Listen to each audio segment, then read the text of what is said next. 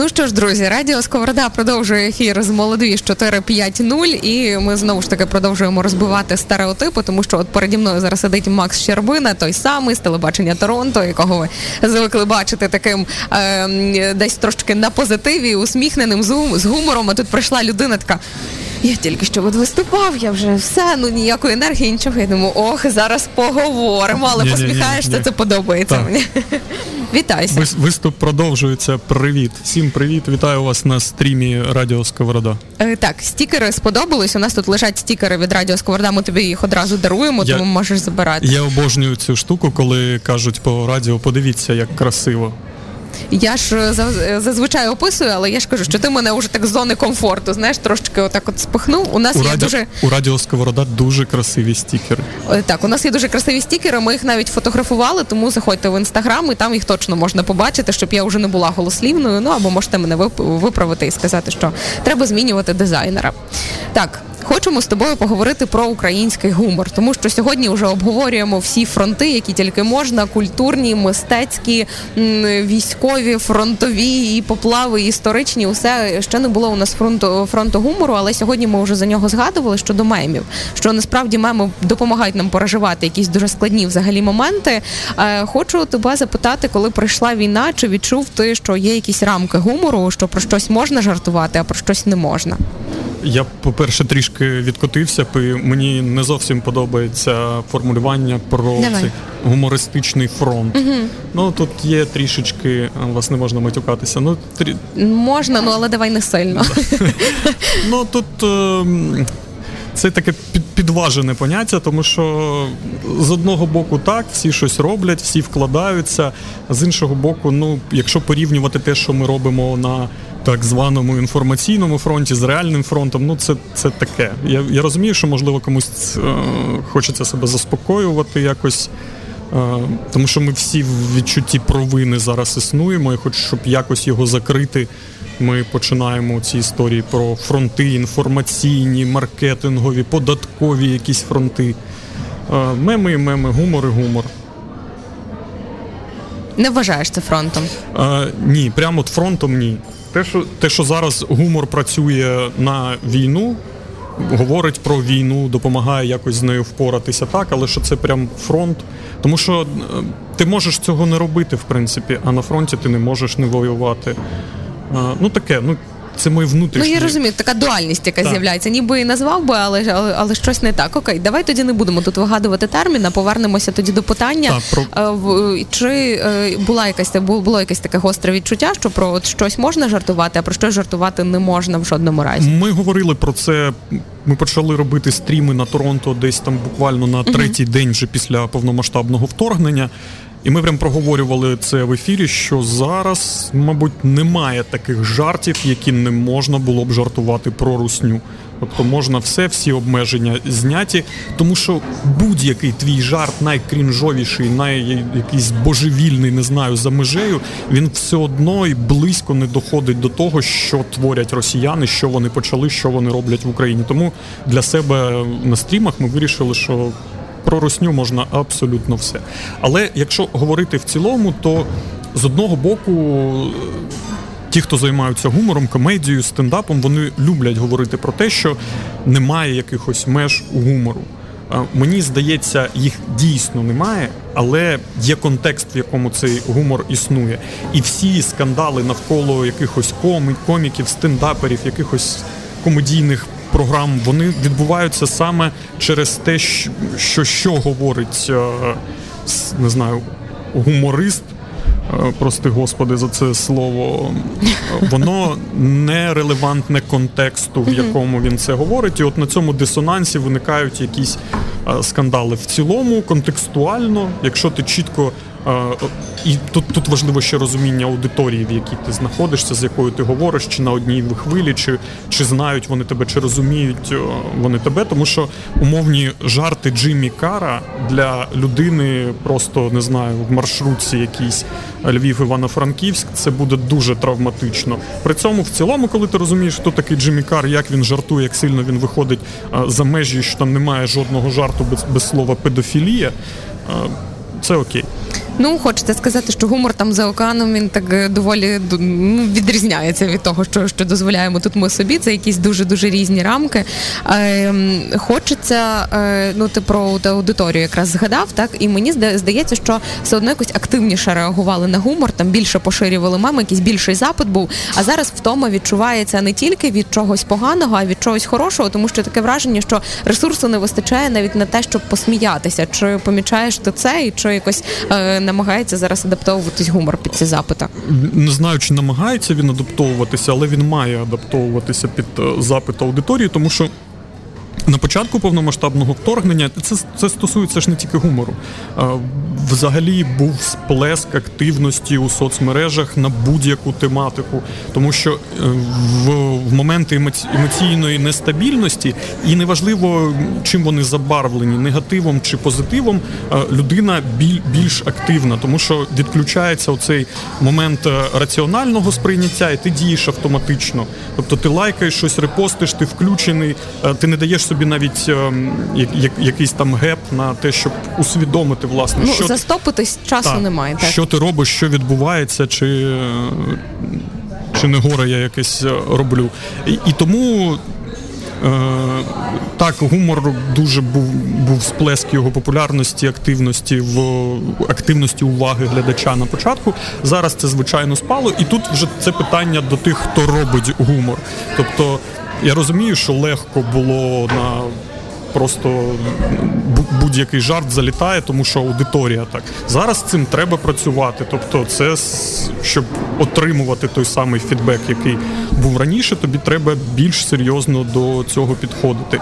Але от у мене ще таке внутрішнє питання про гумор як такий, як річ в собі. От мені здається, що оце зараз не на часі в Україні. Тобто гумор це дуже хороший інструмент донесення якоїсь інформації. Тобто, е, тому що. Власне, на цьому побудоване все телебачення Торонто, на тому, що ми використовуємо для нас гумор не не самоціль. Це, вибачте, лубрикант для того, щоб продати аудиторії е, важливі нагальні якісь теми чи підсвітити якісь проблеми, про які е, аудиторія не знає. І якщо говорити це просто в лоб, не запаковуючи це в обгортку якихось сетапів і панчлайнів, то така інформація, особливо молоддю, не буде сприйматися. А от саме якісь приколи, меми, шутки, жарти. Ну, класичний приклад, як ми пояснювали, повноваження парламентсько-президентської республіки за допомогою тіктоків з якимось там мопсом популярним десь на заході. Оце але це було дуже зрозуміло насправді, тому що так можна було пояснювати там годину, знаєш, а так раз там 5 хвилин, і ти все розумієш.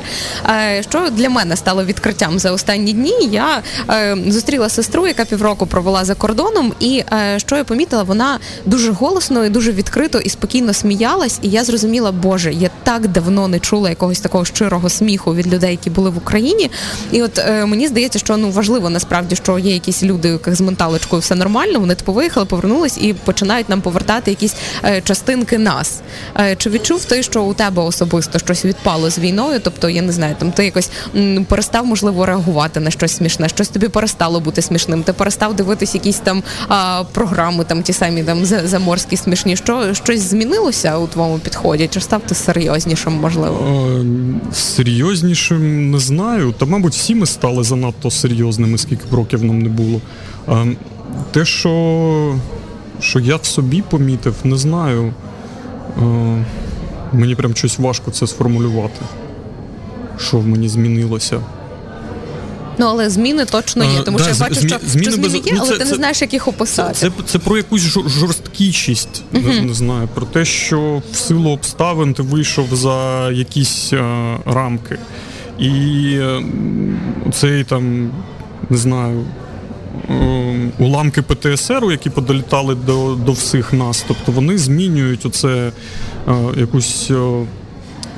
Е, ну, розумієш, коли ти довго працюєш з гумором, коли це стає твоєю роботою, то взагалі якось важко говорити про якусь легкість, якийсь easy-going, е, жартування і вся і вся оця штука, тому що ну, це робота, і ти маєш видавати смішні сатирично-іронічні речі досить досить регулярно. І Тому цей момент якогось поетичного натхнення, в якому народжується мем, це все лишається там десь до твого працевлаштування, коли ти думав, що ось смішно жартую, мабуть, можна на цьому і грошей заробити. Ну давай подивимось, як надовго тебе вистачить.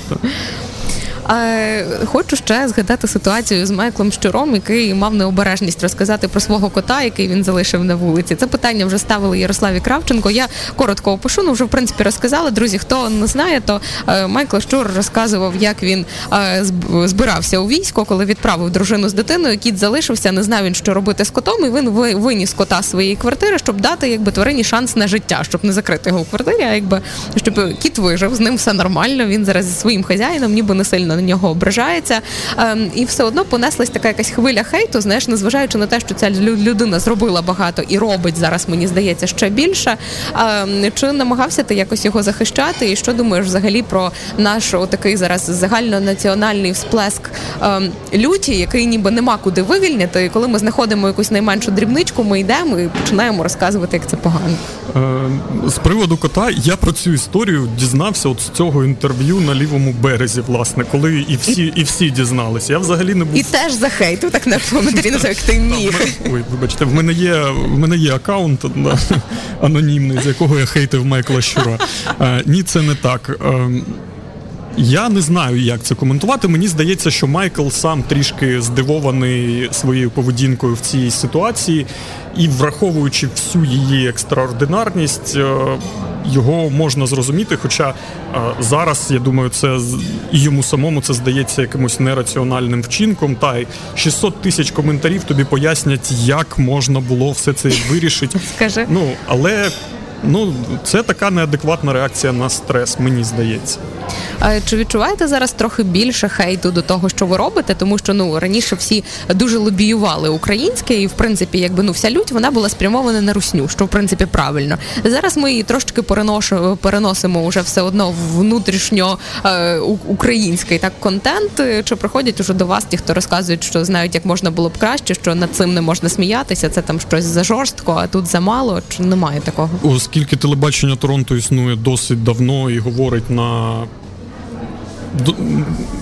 постійно говорить на якісь актуальні контроверсійні теми то до нас, в принципі, завжди приходять з якимись претензіями, як треба жити, що робити, враховуючи Ну, це одиниці раніше такі були. Та ні, ні, ні, варто було якусь політичну тему зачепити не в тому ключі, який подобається частині аудиторії. І тобі... ППО одразу відбивали. Так, Так, тобі одразу приходять і пояснюють, за кого треба голосувати, кому ти продався, чи гроші ти береш на наступний день, коли ти говориш там про політичного опонента, тобі приходять прихильники іншої людини. Тобто, це, це було завжди. Я насправді насправді зараз і не відчуваю якогось, ну саме по відношенню до телебачення Торонто, якоїсь зміни ставлення. Хоча в цілому по соцмережам можна сказати, що суспільство на електролізоване uh просто неймовірно.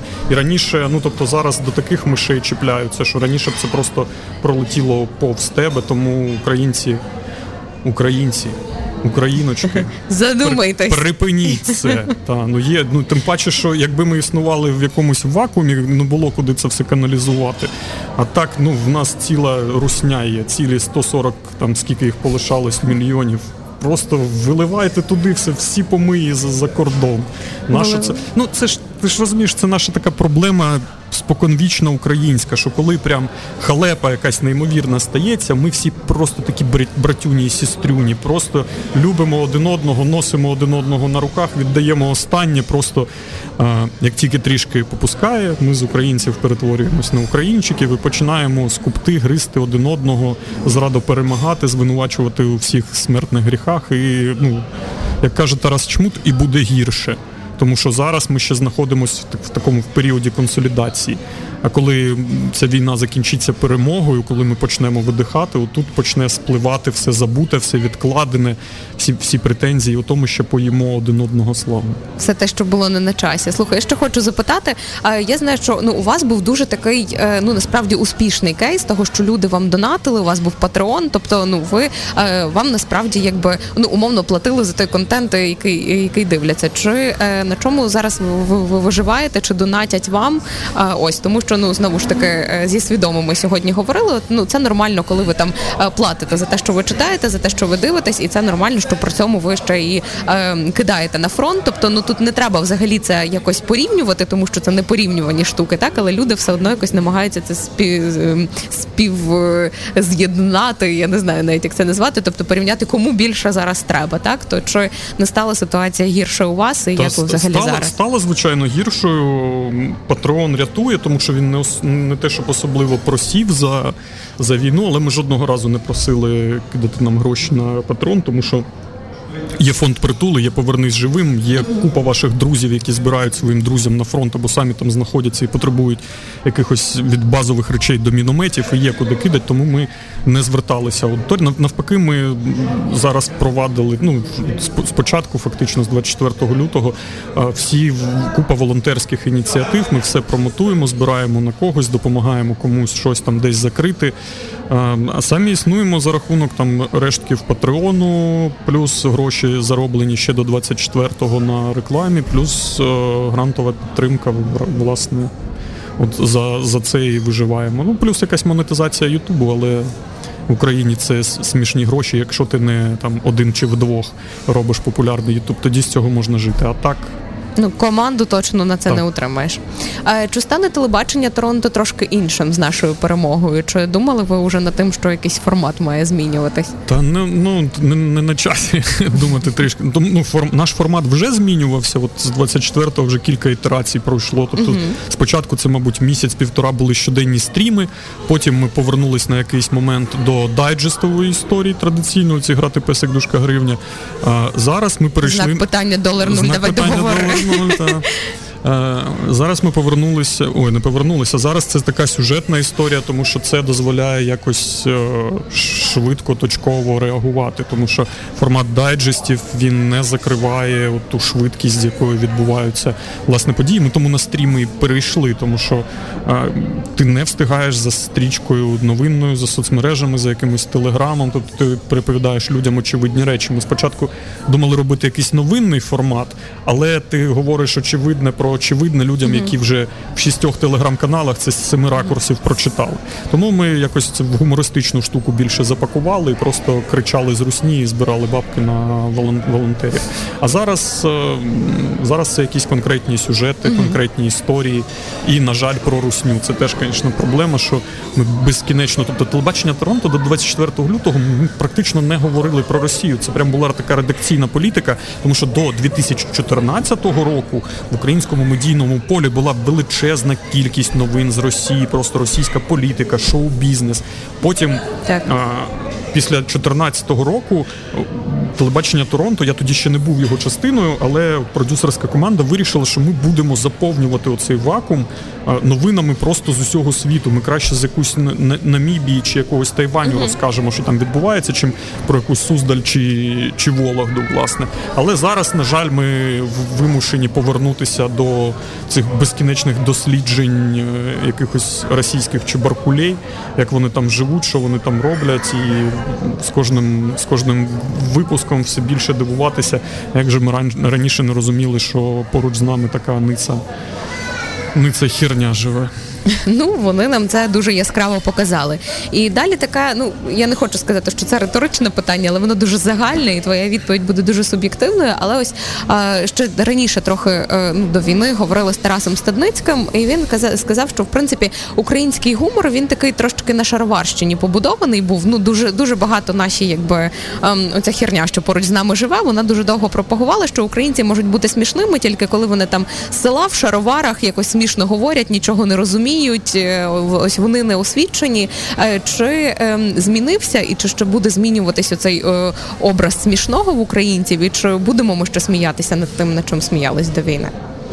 Да мені здається, що якщо не брати до уваги якийсь дізель-шоу чи квартал, то умовний е, якийсь молодіжний гумор він вже не паразитував на темі е, якоїсь цієї шароварщини сала і стрибаючих вареників.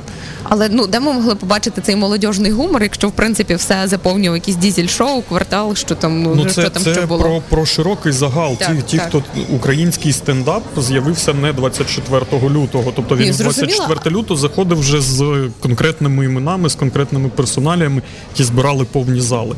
А, Купа якихось гумористичних шоу на тому самому, ну купа, ладно, не було там купи, але були гумористичні шоу, які. А, Давали цю сучасну відповідь на те, те, який він українець. Я думаю, що українці зараз і не дозволять. Я такий думаю, українці не дозволять зараз просто знову мовпувати себе. Оці mm-hmm. шаров... А потім я згадую, що я подивився десь в трендах Ютубу на днях новий випуск. Вже вже от який зроблений був після 24 лютого випуск дізель шоу, і там, на жаль, теща, євреї, темношкірі зяті, просто євреї в гостях. Така у амер, американщина. Козаки, просто ну от, от, от ця, ця вся битова. Побутова битовуха. Я не маю нічого проти такого гумору, тому що ми, от це це штука, яку я якось для себе ще не до кінця сформулював, але почав усвідомлювати, що українським має бути не тільки щось там неймовірне, геніальне, uh просто якісь опери, поеми, книги, фільми. Щоб Україна була повноцінною, сталою, нам. Контент на всіх рівнях має бути українським. Нам потрібен український Моргенштерн, який буде співати якусь фігню, від якої всі будуть ригати. Нам потрібні якісь треш-блогери українські, тобто нам все потрібно українське. Тобто, весь всі запити в суспільстві, які існують, вони мають закриватися Украї... продукуватися в Україні Українсь... просто, українським так. контентом. Слухай, клас, це дуже класна думка. А ти думаєш, ми ми зможемо щось зробити таке? Ну щоб тут ми ну то, то воно у нас чомусь у нас це було, але на це не дивилися, все одно дивилися в бік Росії. Чи вже цього зросійщення не має відбутися? Я не знаю, як поведуть себе українці, тому що знову ж таки за зараз е, ми консолідовані єдні, але як тільки стане тихіше, тільки тільки попустить, Судячи з трендів українського Ютубу, де там відсотків 30-40 це якийсь російськомовний контент, Досі. про якийсь кандагар, якась теща мать жена, мелодрама 2007 смотреть до кінця всім, пес 6, 10 сезон, і воно там все висить, і це ж О, і це ж хтось дивиться, і це, це хтось, може, моя мама, наприклад. Ну тобто. Е, тому нам треба рухатися в бік збільшення закриття максимальних сегментів інформаційного простору українським, але не плекати якихось ілюзій, що завтра всі будуть говорити мовою Котляревською. Ну тут ти знаєш, це таке закільцювання розмови вийде. От ти кажеш, що нам треба плекати цю надію. А я скажу, що через те це і є інформаційний фронт, тому що ми по суті відвоюємо увагу аудиторії в російського контенту. Тому хочеш ти чи не хочеш, можеш це так не називати, але все одно ну йдеться в якійсь частинці воюєш. Я дякую тобі, що ти я, сьогодні я промов, до нас. Я промов, так, ти ти я, я, за, я затрьохсотився на інформаційному фронті. Просто бачиш, так, так, ну але я рада, що ти вже посміхаєшся насправді, не так, як ми починали.